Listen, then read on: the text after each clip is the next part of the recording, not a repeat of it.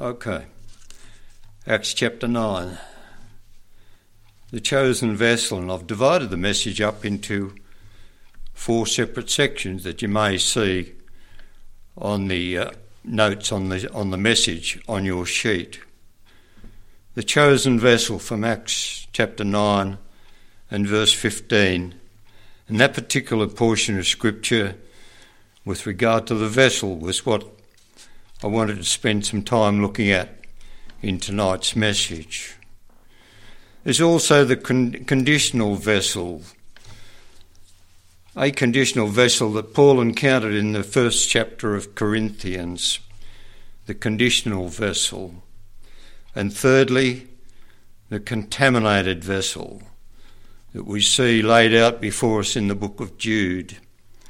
And lastly, the copious vessel, a vessel filled with blessings, a vessel filled with encouragement. From, the, from Psalm 23, from Luke chapter 6, and from Malachi, the book of Malachi. And some of those passages we will have a look at in a short time. Saul's conversion. There was a lot happening here on the road to Damascus. It was a profound event, and that is that there were many changes being made. One of the major ones was the change from Old Testament law now to New Testament liberty. What a change was occurring here. The chosen vessel from verse 15, where Jesus said directly to Paul, He is a chosen vessel unto me to bear my name before the Gentiles and kings and the children of Israel, a chosen vessel. In many ways, we can understand the use of that word vessel. Why would our Lord and Saviour use such a, such a term? And when we consider these things, we understand what a, a valuable thing a vessel is.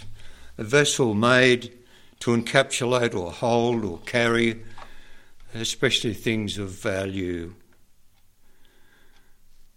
One of the very earliest things, probably, that were made by human hands would have been a vessel. I would imagine a vessel to carry water.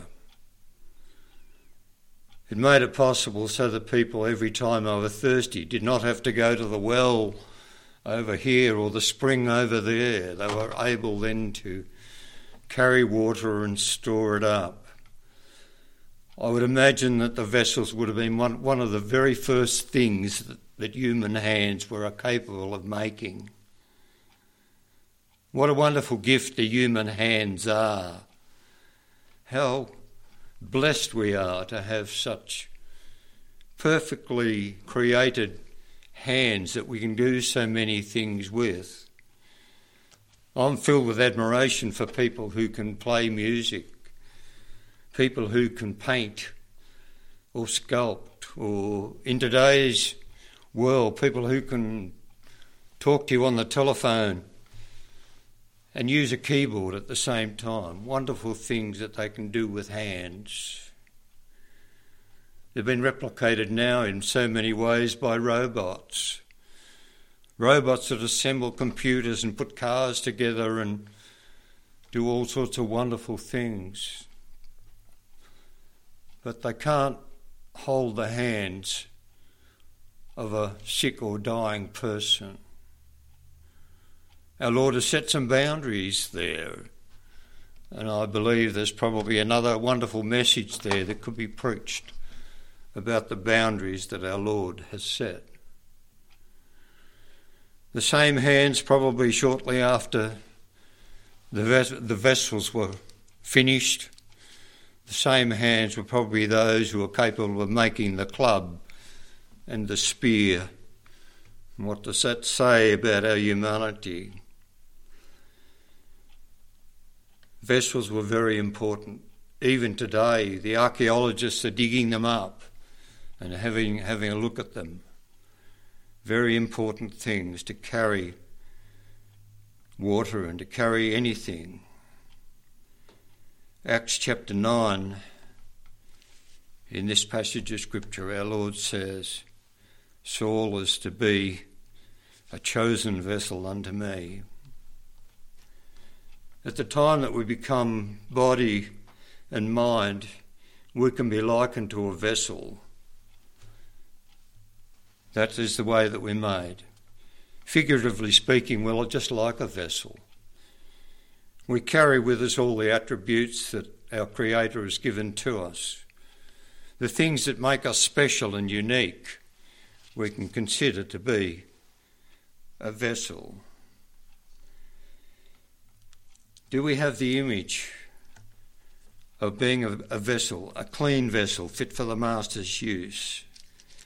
We've been given a life vessel, the wonderful gift of life. We've been given gifts in our vessel that we can use either for the glory of God or to serve ourselves. There's decisions to be made here, and we have the opportunities to make good choices. Are we going to be fit for the purpose that our Master has given us? Are we going to be fit for the Master's use? And these are the questions that we need to ask at this time. The events on the road to Damascus are two of the most dramatic events recorded in the New Testament. The first one in Acts chapter 2 is the events at Pentecost when the Holy Spirit came, given of the Lord Jesus Christ as he promised in the Gospels. And the church, inspired by the Holy Spirit and the people involved there, the church began to grow and grow very rapidly. The second great event here, I believe, is the, in the New Testament record is the commissioning of Paul to become the great apostle that he became. But with it came a dilemma, a real dilemma. It was a dilemma for the Apostle Paul.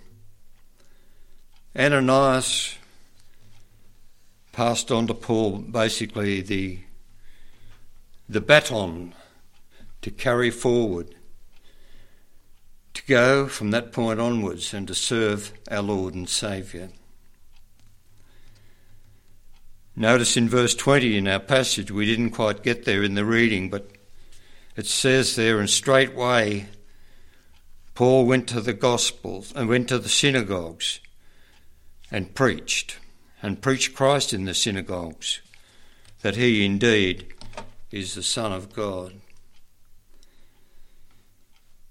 we have the opportunity, like Paul, to be a bearer of God's grace, a witness to our Lord and Saviour resurrected. Paul was trying to make this transition from living under the law as a Pharisee now to being a servant of the risen Saviour. To go out to be a witness to the Gentiles, to kings, and to the Jews. A lot of things had to happen. It was a dramatic event, and that Paul, initially in the in the first few verses of our our reading, breathing out threatenings and slaughter against the disciples of the Lord, going to the high priest to get permission to drag people from Damascus back to Jerusalem, bound up to be dealt with there. We remember that Saul had just come from bearing witness and being part of the stoning of Stephen, aiding and abetting the stoning of Stephen. He was much to be feared by the people of Damascus. Breathing fire and brimstone, now Paul had to make that transition he was to go to the Gentiles, to the kings, and the Jews. Notice here that he went straightway. He was spirit filled. He didn't go to the seminary to finish his course on theology. He went straightway to the synagogue to preach Christ and to preach Christ crucified. A lot of changes had to occur for Paul. He was apprehended of Christ, as he says in another part of the uh, part of his letters. He was apprehended of Christ. In other words, he was pulled up in a hurry from the direction that he was going, stopped in his tracks, as it were. And uh, the question here is have we ever been apprehended? It's a word that the police often use in their police reports that someone who was breaking the law, some offender, some criminal, has been apprehended, stopped in his tracks, and taken in to custody. I remember many years ago I was apprehended by a policeman in a little Mini Cooper. It's a long time ago, a long time since police ran ran around in Mini Coopers, but I was apprehended by a policeman in a Mini Cooper. And uh, he told me that uh, I was doing the wrong thing, which I was, and that depending upon the magistrate, I would have to pay a fine, which I did, and uh, I knew that I'd been in breach of the law. I paid the fine and got on with my life. But I was apprehended. I was stopped from going where I was going, and I was apprehended.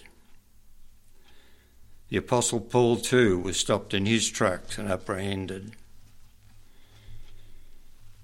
In uh, Romans in chapter 9, Paul takes up the theme again. The, ve- the word vessel appears again in Romans and chapter 9. Like the potter has the power to create vessels of honour, Paul makes the point here that also they can be created as vessels of dishonour. They can be created as vessels of mercy. They can be created as vessels of wrath. They can, they can contain all of these things. They can contain grace as well. Praise God that he has filled his vessels with mercy and grace for each and every one of us. In chapter 9 of uh, the book of Romans and verse 2, Paul now says that I have great heaviness and continual sorrow in my heart. His concern now was for Israel he realised now that his own life, that depended upon so much of the law, has now been changed, and that by the grace of God he had been saved by faith, and faith only in the Lord and Saviour Jesus Christ. Great heaviness and continual sorrow, he says in verse 2. The Apostle Paul knew the law better than anyone. He knew the law inside out and upside down. Been a student of Gamaliel, one of the great teachers in Paul's day, one of the great teachers of the law. Paul was a Hebrew of the Hebrews, as he said, of the tribe of Benjamin. He had all the credentials for somebody who could claim that they were keeping the law, trying to please God in the process. But what about the psalm? And We know that Paul knew the Old Testament very well, knew the law upside down and inside out. We wonder what he thought of the messianic psalms and the, the words of the prophets from Israel. Prophets stretching from the book of Isaiah right through to Malachi. We can only but wonder what Paul thought of these things both before and after the events on the road to Damascus.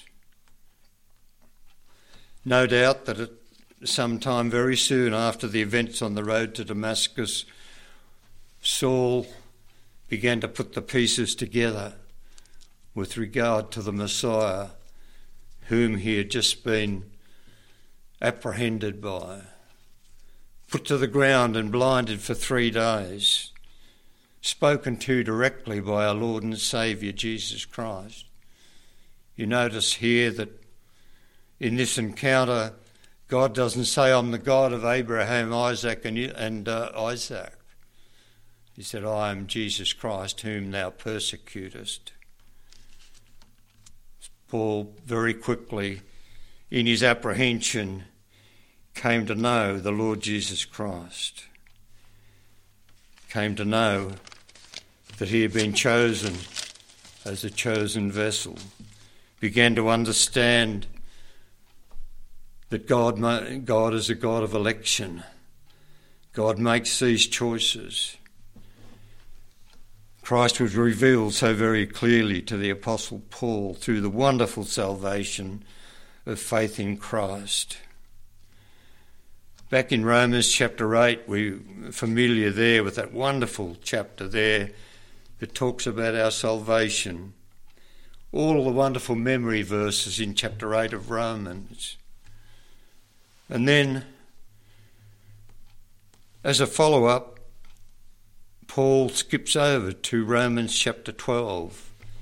Familiar scripture here, talking about our service to God, being, being our reasonable service from uh, Romans chapter 12, those first few verses that we're so familiar with, where it says, Brethren, I beseech thee by, by the mercies of God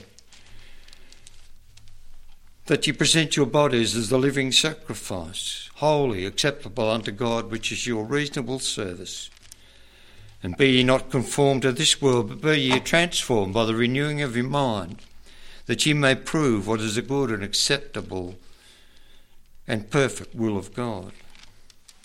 And three chapters in between there, where the Apostle Paul now comes to terms with the transition from law into grace. And he lays bare his heart with his concern for Israel. Chapter, in chapters 9, 10, and 11 of the uh, book of Romans, the Apostle Paul lays out his heart. Asks the question what about my people who are rusted onto the law? What about my people My people were chosen by God. And now it seems that they were put to one side, sidelined by the fact that salvation is by the mercy of God, by faith, through, through His grace and His grace alone. What about my people? says Paul. I've taken up the vessel that he was given by Jesus Christ. He had taken up that vessel, gone straightway to the synagogue to preach Christ. And now he's going to be considered to be an outcast, to be a traitor to his own people. And except for the fact that he was a Roman citizen, the Jews would have had him stoned just like Stephen. Except for the fact that his disciples led him over the wall to let him escape he would have been killed for the fact that he'd been a traitor to his own people. Galatians chapter 3 and uh, makes the comment there that the Gentiles now are to be grafted in. In the book of Romans talks about this in so many places. Grafted in, the Gentiles now grafted into Israel. Paul now getting an understanding of what is occurring here, grafted in. We can understand the process of grafting. There are trees everywhere now that are grafted. You can have three or four different fruits on the one tree as a consequence of the grafting process.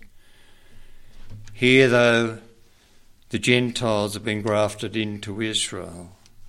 And we know today there's a movement that suggests that Israel is no longer relevant to the Christian faith, that Israel has been sidelined. But that's not what is being said here. We as Gentiles have been grafted in. And the fact that the graft in a tree bears all the fruit or the flowers doesn't mean that we can't survive without the rootstock, without the rootstock of Israel.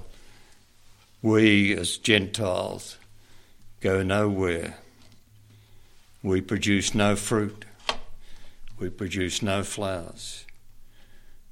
The rootstock of Israel will always empower us to be a witness and a testimony if we do not understand the role that Israel is playing in our Christian life, we do not fully understand God's plan for mankind. Israel, we know, has been so frequently judged during the course of its history. And now there's imputed righteousness to the uncircumcised Gentiles by faith. And here in chapter 9, we can see in verses 30 and 31, the Apostle Paul takes up some of these themes. In verse 30, moreover, whom he did predestinate, them he also called, and whom he called, them he also justified, and whom he also justified, he also glorified. God's election here take the gospel to the Gentiles, to the Jew first and then to the Gentiles, as it was written. And over in chapter 10, more of the same theme, verses 1 and 2. Saul again pouring his heart out over the fact that Israel had suffered so much under the, under the law. Paul saying, Brethren, my heart's desire is that they might be, for my heart's desire and prayer to God for Israel is that they might be saved. For I bear them record that they have a zeal for God, but not according to knowledge. For they, being ignorant of God's righteousness, and going about to establish their own righteousness, have not submitted themselves unto the righteousness of God. Genesis, back in the book of Genesis, chapter 18 and uh, part of verse 25, it says there, Shall the judge of the whole earth do right? Shall the judge of the whole earth do right? And we know it's a rhetorical question. God, who created all things and created all the earth, yes, he will do right. He will judge right. He will judge the nation of Israel, and he has done all through the Old Testament for their disobedience. Constantly judged into captivity by the Egyptians, by the Assyrians, by the Babylonians. Judged many times by God Himself. Judged for their disobedience and their unrighteousness, as Pastor was looking at a couple of, a couple of messages ago in the deserts between, Is, uh, between Egypt and Israel, in the deserts of Sinai, where 3,000 of them were swallowed up. But God was merciful. Tragic that 3,000 were swallowed up and lost. But we need to remember that there was no righteous ones amongst the two million. God was just and righteous. He judged righteously. The remainder were left to fulfill the promise of coming into the promised land. God kept all of his promises in spite of all the disobedience that occurred there, in spite of the unrighteousness.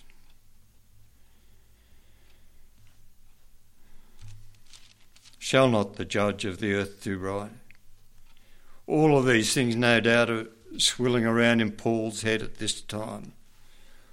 All of these things were something that were placed upon on Paul's plate, into his vessel, dealing with the nation of Israel. but God judge, judges righteously. We know that, and uh, no one will give God's counsel. At the end of chapter 11 in the, in the book of Romans, Paul here talking about God's election, God's faithfulness, God's power. In verse 33, Paul says, Oh, the depth of the riches of both of the wisdom and knowledge of God. How unsearchable are his judgments and his ways past finding out. For who hath known the mind of God? Or who hath been his counsellor? Or who hath first given to him, and it shall be recompensed unto him again? For of him, and through him, and to him are all things, in whom be glory forever. Amen. God's election is all through this chapter. God's election of Israel over Egypt. Both were sinners, both were unrighteous. God chose Israel over Egypt. God chose Moses over Pharaoh. Both were murderers, both were unrighteous. God elected Moses over Pharaoh. He chose Jacob over Esau. Jacob was the firstborn. Uh, rather, Esau was the firstborn, was naturally the inheritor of all. Jacob was the second born, and yet God chose Jacob over Esau. The Gentiles now were given to be the keepers. They were not the keep, rather they were not the keepers of the law, but they were now chosen over the Jewish zealots who were zealously keeping the law for generation after generation. And now salvation was offered to the Gentiles. This was probably a great dilemma for Paul as he came to terms with the vessels that he was given.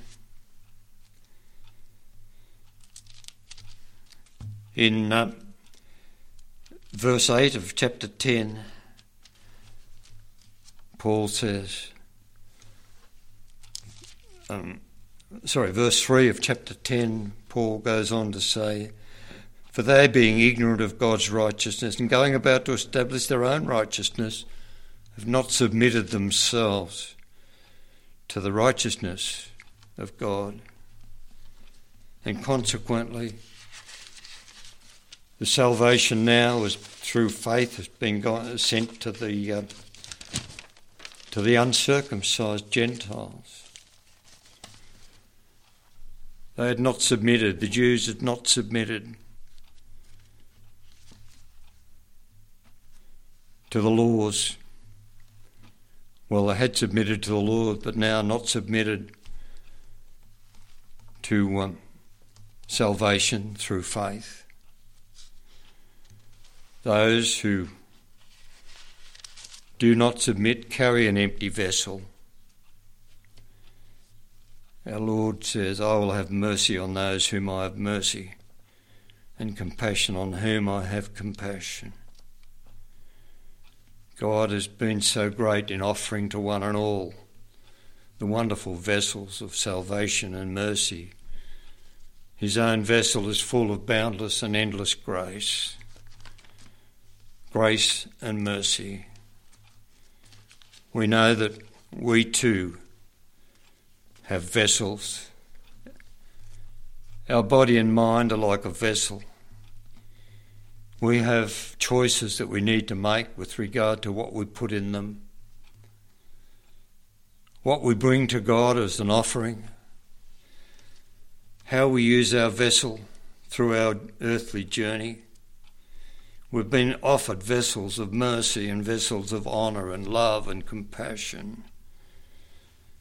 Unfortunately, there's many people that reject what God has given to them so freely, made some bad choices and filled their vessels with self, self indulgence and pride and willfulness, sometimes dishonour, but always rejection of what God in His mercy has offered to us, offered to fill our vessels with the wonderful things that that will give Him the honour and the glory, and yet we make quite often the bad choices that we make. Willful rejection of the wonderful things that God has offered to us so freely.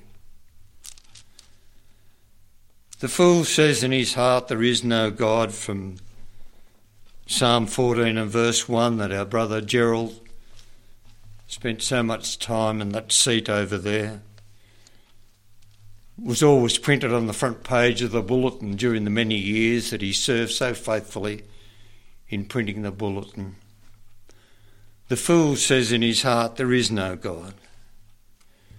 The evolutionists today say amen to that. There is no God. We have no room for a God. There is none. We, we are our own gods. We make our own rules. We break the rules when it suits us. We have scientists today, godless people saying there is no God, and they're in our schools and they're in our universities, they're in our institutions all through the country. People with empty vessels telling the world there is no God. We see complete examples of this in, this, in the world of science, trying to find a way to disprove that there's a God, a creator God who created all things and gave us so much. Gave us vessels of choice in which we could either fill and serve the Lord or serve ourselves. There are so many examples of the fool that says in his heart there is no God. Reading recently some of the work by the, the late Dr. Ralph Matthews, who wrote a long series for the publication, The Biblical Fundamentalist. He was talking here about fools in the scientific community who spent much time trying to teach a chimpanzee to talk. On the theory that the chimpanzee is the next person below the line of evolution at which mankind supposedly is at the top, the chimpanzee down here. Time after time they spent trying to teach a chimpanzee to talk. Just try to get a mental picture of this. The chimpanzee over there in a chair with a chain on his leg so that he can't get away. Our scientific friend over here in a chair with a tape recorder, fancying himself as being the next great discoverer probably seeing his face on the cover of Time magazine, hopefully with his photo and not the chimp's, spending time trying to teach a chimp to talk. What fools would do such a thing as this? Rather ironic, isn't it, that you can teach a budgerigar to talk?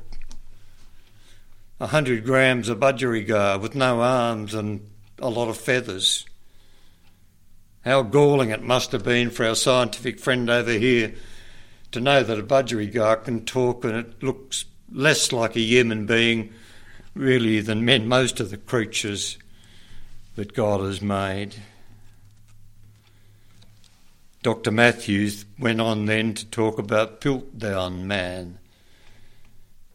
Piltdown is a place in England where people were doing some quarrying they dug up some bones.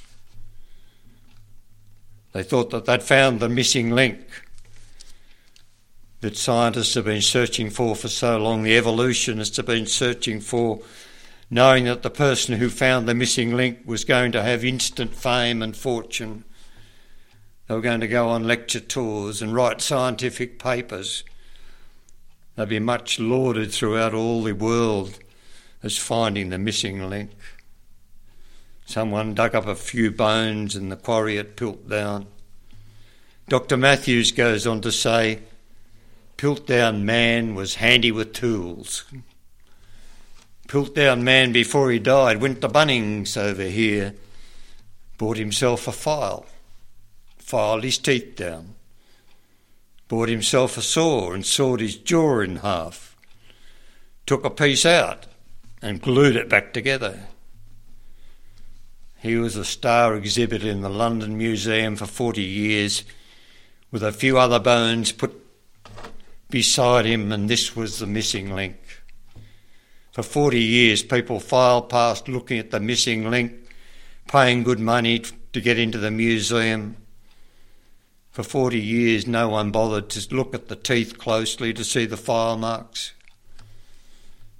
When someone discovered them, poor old Piltdown man was taken out, put away in a, in a storage area somewhere, and was never seen again. How desperate these people are to find something to discredit the God of creation, the God of the Bible. How desperate they are. What empty vessels they are as a consequence. Contaminated vessels. The unsaved have filled their vessels with the world, filled their vessels with all of the things of this world. I'm old enough to remember the isms that have come and the isms that have gone. All of these things that the world throws into our vessels even today. A long list of isms that hopefully we can avoid and know that we need to keep our vessels clear and, and clean a long list of isms, and I've made a note of a few of them. Communism. I'm old enough to remember those days immediately after World War II when the Russians occupied the eastern part of Germany and communism took over there.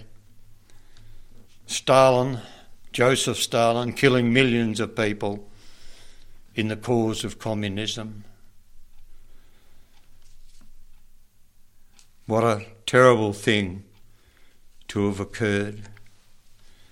I can remember that to stave off the influence of communism, the Americans had to fly supplies to feed the people in West Germany, had to fly them in over the occupied territory of East Germany year after year, all of the foodstuffs that they needed to dodge the grip that the communists had upon Germany after World War II.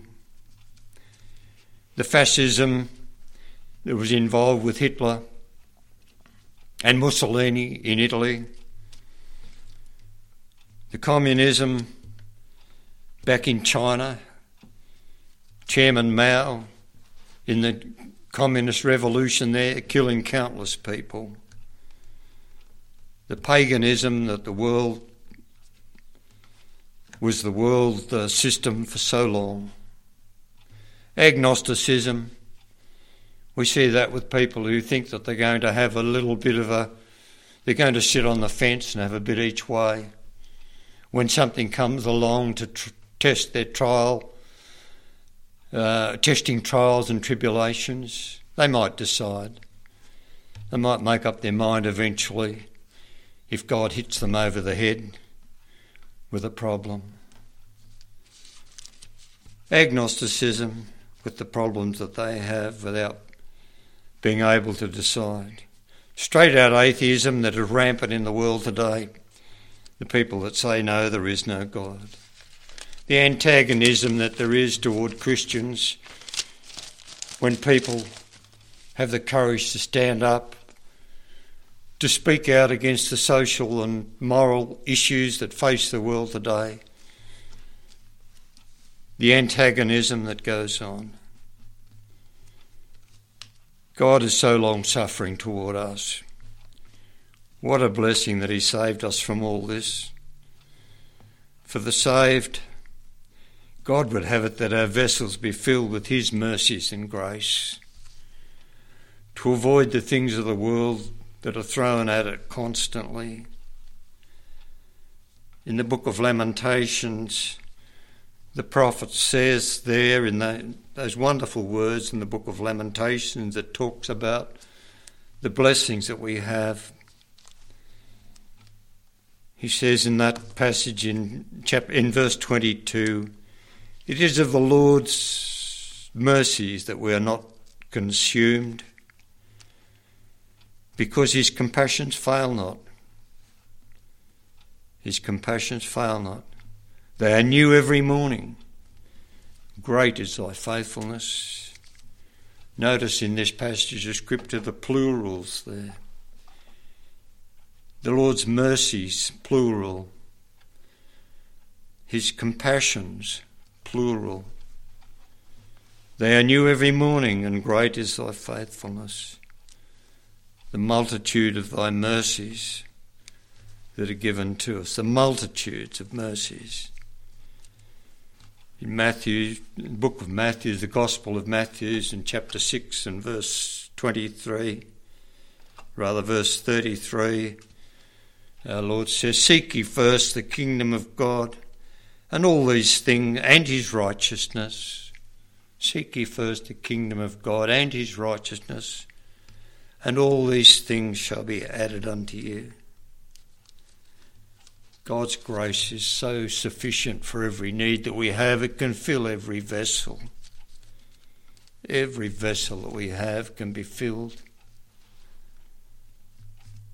The vessels here, there's some more instances in God's word. In, in the book of Psalms, where David says, My cup runneth over.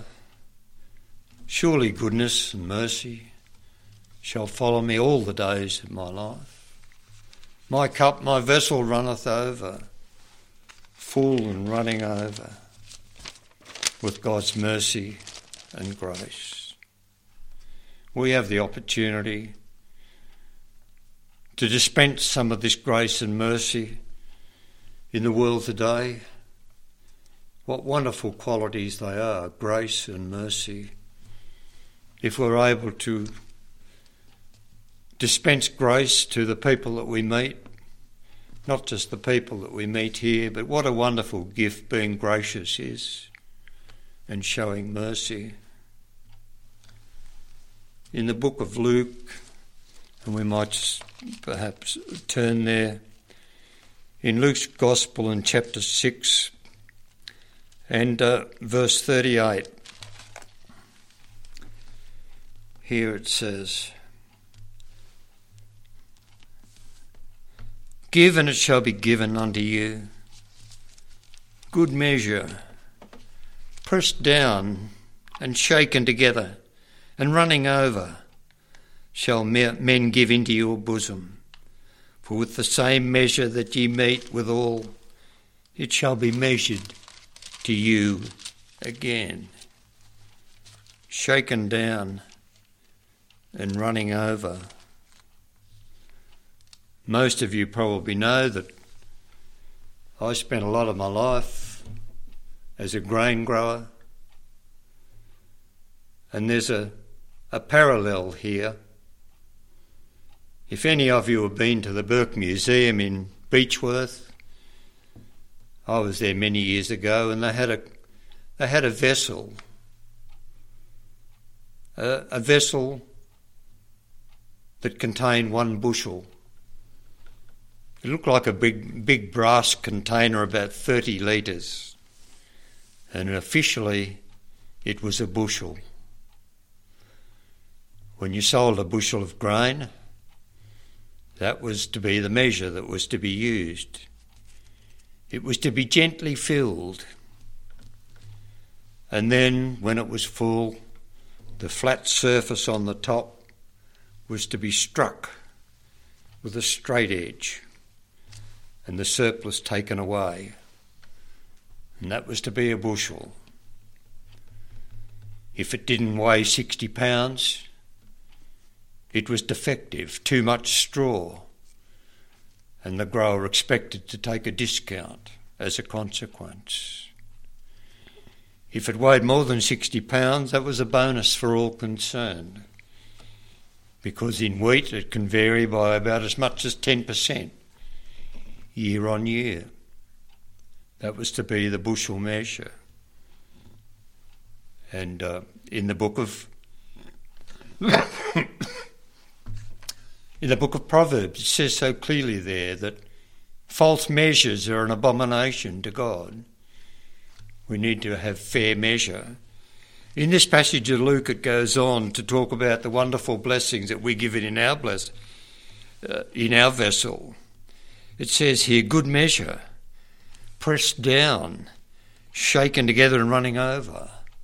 In the official measuring process for a bushel of wheat, you're not allowed to shake it down. You're not allowed to press it down. But here, our gracious Heavenly Father is saying that for the faithful Christian, He offers our vessel to be filled, not only filled, but shaken down, shaken together and running over, piled up to the top. What a wonderful God we have who can do that for us. God's desire is to fill us with grace, which is unmerited favour what a wonderful gift from a loving Father to his children. Even we, as fathers, as earthly fathers, take pleasure in giving good gifts to our children.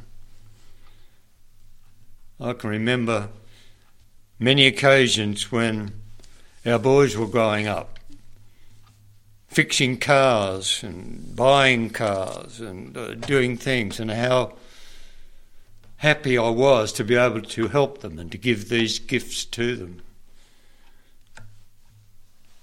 Our gracious Heavenly Father is so happy to fill our gifts, to have our cups running over and our vessels running over with mercy and grace. There's a passage in the book of Malachi that talks about it, the same thing in a different context. Its context was that it was a warning to the Jews not to rob God. And the warning for us with regard to our keeping our vessels full of mercy and grace and love is not to rob God in any way at all. In Malachi chapter 3 and verse 10 it says, Bring ye all the tithes into the storehouse, that there be meat in mine house, and prove me now for herewith saith the Lord of hosts, if I will not open you the windows of heaven and pour out a blessing, that there shall be not room enough to receive it. God wants us to give us a blessing and to fill our vessels. Keep our vessels clean and fit for the Master's use, ready that we might pour it out our Lord has promised that they, our blessings will be refilled, like the widow's cruse of oil in the Old Testament with Elisha. Her, her cruse was continually filled. Our Lord has promised these things to us. Unthankfulness is a problem that we can have. If we want to forfeit God's blessings, just be unthankful for the things that we have, for the wonderful blessings that He's given to us. We can forfeit God's blessings if we're unwilling to share what we have. What a wonderful privilege it is to be able to share what we have. Whether it be of our fellowship, of our love toward the brethren, whether it be in physical and financial ways. What a wonderful privilege it is to be able to share the gifts that we've been given into our vessel. If God's grace is free, and it is free to all, it costs us nothing. Why shouldn't we be able to pass it on? What a wonderful privilege it is to be able to do that. How gracious is our Lord and Saviour. How graciously He has dealt with all during the course of history. How graciously He still will deal with Israel. We know that the key to the events that are occurring in the world today is quite often the events that are occurring in Israel. The future events that will unfold before us will involve Israel again. And for those of us who think that Israel, because of their zeal for the law and, then, and their rejection of our Lord and Saviour Jesus Christ, will bring them undone, we know that they will suffer as a consequence of that. But there will be a triumph, that God will establish His kingdom, that Israel will evangelise the world in the end times. Those 144,000 that will survive and go on to change the world. Thank you, Lord, for the wonderful privilege of being called your people to be bearers of the vessel that you've given to each and every one of us. Help us, Lord, to guard it jealously, to be able to dispense to others that which you have given to us. Thank you, Lord, for your grace and your mercy and your love to the unmerited, to the wayward, to those of us who have who have in past times come to an understanding that we have a long way to go. Even today, we know, Lord, that we are progressing slowly in our Christian life. Thank you for what you are teaching us constantly through the course of our earthly journey. We pray, Lord, that all honour and glory will be given to you for what you have done for each and every one of us. Thank you, Lord, for the wonderful gift of your word, for the love that you've demonstrated, first of all, to the nation of Israel and then to the Gentiles, for the salvation that had been bought and purchased at great cost by our Lord and Saviour. All honour and glory go to you for that wonderful salvation plan that is slowly being put into place. And the days are coming, we know, when all will be fulfilled. And the kingdom spoken of so often in the Gospels will be established. And our Lord and Saviour will rule and reign forever. Thank you, Lord, for the wonderful gifts that you've given to each and every one of us. We pray, Lord, that we will present our vessels clean and fit for your use, that will not allow them to be filled and contaminated with the things of this world, that will allow them to be filled to overflowing with your love and your mercy and grace so that in a lost and dying world we might be a shining light. We might be the salt of the earth that you talk about in the pages of the Gospels. Help us, Lord, to take up these challenges. We thank you, Lord, for what you've already done for us and for the wonderful promises that are given to us in your word in the days and the years and the eternity that stretches ahead of us. Thank you, Lord, for what you've accomplished. All honour and glory belong to you, and we give you thanks and praise in our Saviour's precious and holy name. Amen.